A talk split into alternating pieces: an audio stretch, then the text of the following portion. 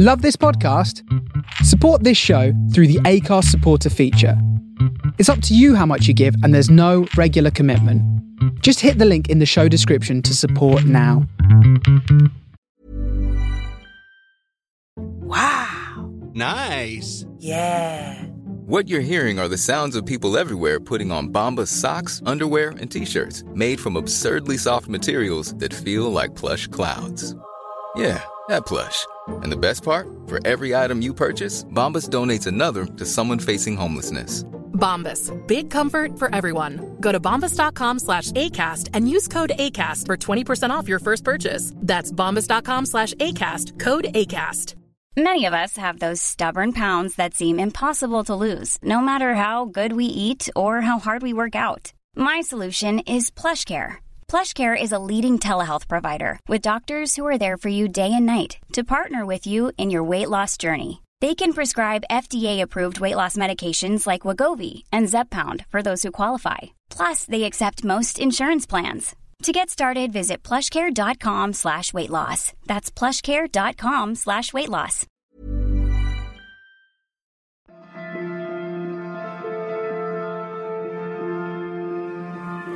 Previously on A New Winter. Shoot him in five seconds, or I'll shoot you. It really is that simple. Five, four, three, two, one. This is episode 16 of A New Winter.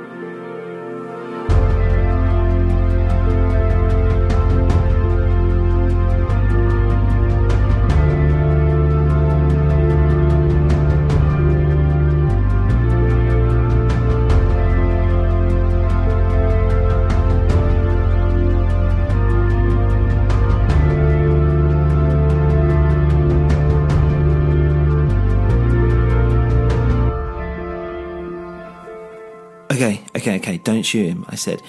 I just need a minute. Just. Fuck! I shouted. Mr. Tooley shot Nikolai in the side of the head. My legs started to shake and I had to sit down.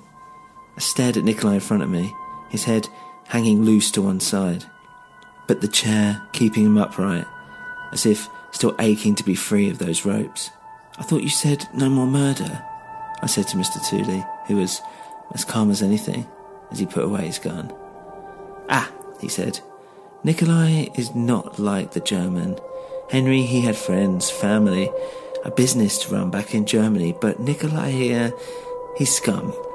He cares about nothing but money. He lived a lonely, violent life, much like his death. Now, I'm about to leave, and I suggest you do as well. I mean, I could give you a lift back to your parents. He held out a hand to me. I couldn't take my eyes off Nikolai, but something inside me said to join him. That I might learn something more. But I knew it was dangerous. I didn't want to end up like I was last time. And as if reading my thoughts, Mr. Tooley tried to calm my fears. You don't need to worry.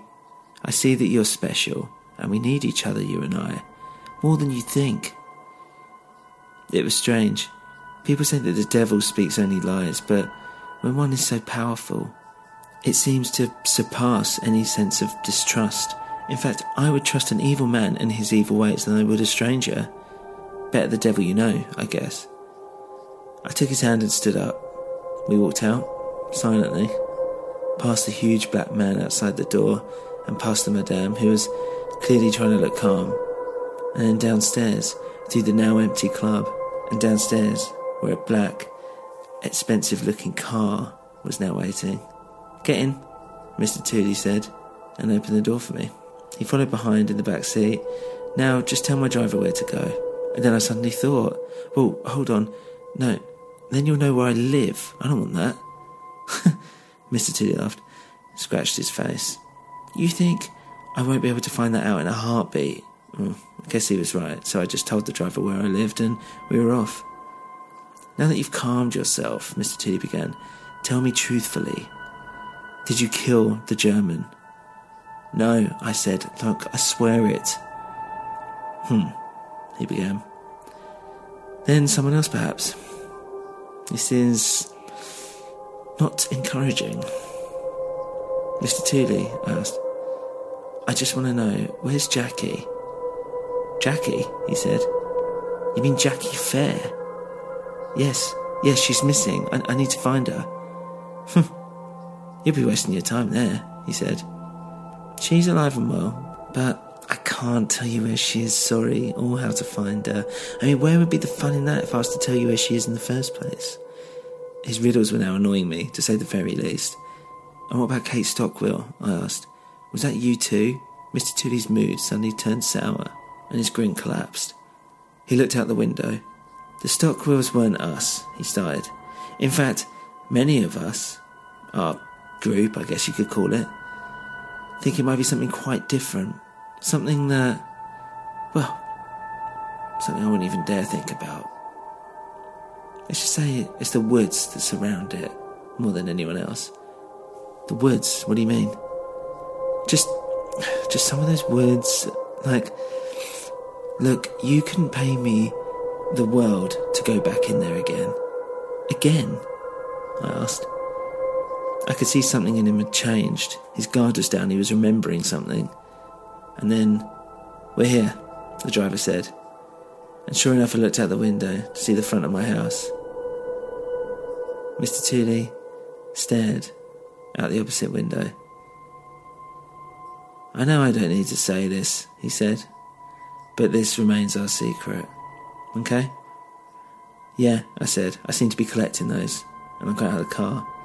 The snow was falling, harder now, thicker, and I could feel tiny flakes melting on my face, making it freeze in the elements.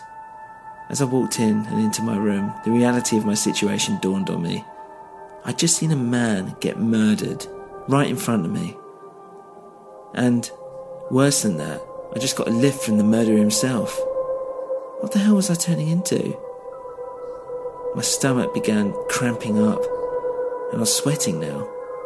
I went to lie down with the pain, and as I lay there, in that fetal position, holding my stomach in a vain attempt to help the pain, I started to think of the next steps. I focused on them. I wondered, perhaps I should check out the woods behind the Stockwell farm. It intrigued me what Mr. Tooley had seen there. I woke up the next morning, pain free, and went downstairs to see if I could see my mum before I left, but nothing. So I just had some breakfast and left. Getting to the Stockwells, well, it was tough. It was a case of getting a bus, a train, and a taxi. It really was quite isolated. The snow was also causing problems. It started to get thicker during the night, and there's a good couple of inches on the ground now. The roads were becoming dangerous, and it was lucky that the trains were running at all. I got the taxi driver to drop me off half a mile away at the nearest village. I guessed it wouldn't look too good getting it straight to the murder scene. And as I was walking up to the Stockwells, I began to feel nervous. They never found the murderer's tracks, leaving the scene as if he'd never left. And in my head, he was perhaps still there. And going alone, maybe this was a bad idea. But it was too late now. I approached the gate and went into the Stockwell farm, and there I saw the barn. The barn they'd been murdered in, one by one. What had led them in there? And why had they gone in so willingly? I saw the house, the same house that I used to call in to see Kate. Their overstocked kitchen, overworked mum. I just remembered it being such a happy place. But now, what was it now? Nothing. They're dead, all of them. I ventured into the barn and saw where they were found. The report said they'd been stacked on top of one another in the middle of that very room. Otherwise, it was fairly empty here. Just hay. I guessed most of everything else had been taken in as evidence. I also wondered where all the religious iconography stuff had gone. I mean, Kate's father had been religious to a fault. And even though he was a tough man, he was fair. But there didn't seem to be any of it around. I looked behind me to the woods, and they stood there, like a wall of nature hiding its secrets in its cloaked darkness, looking into the barn, as if watching everything the house, the barn itself, and me. I felt like it was almost calling to me, the white snow separating us like a like a purging of sins. I went back outside the barn and looked at the house. I walked in and shouted, Hello? Is anyone here? Which is asking for trouble, I guess, but there was just silence. But it was more silent than silence. The snow seemed to absorb all noise like a sponge, leaving a world of unwanted sounds. As I walked from room to room, I noticed all the little things that I remembered about the Stockwells, but it was different. It felt just different. I saw their family portrait up on the wall.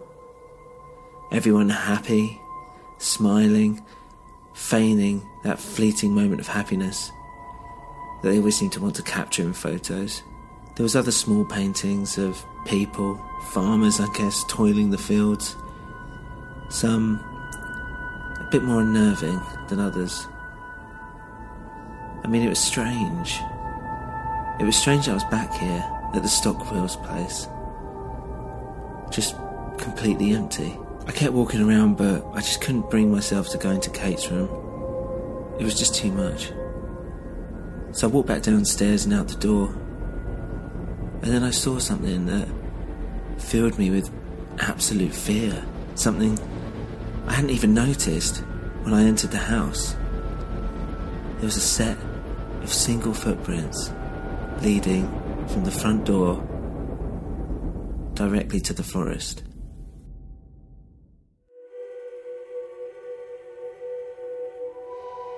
If you enjoy the show, please leave a review on your podcast platform of choice. For more info, including how you can support the show, please visit anewwinter.com. Thank you for listening to A New Winter.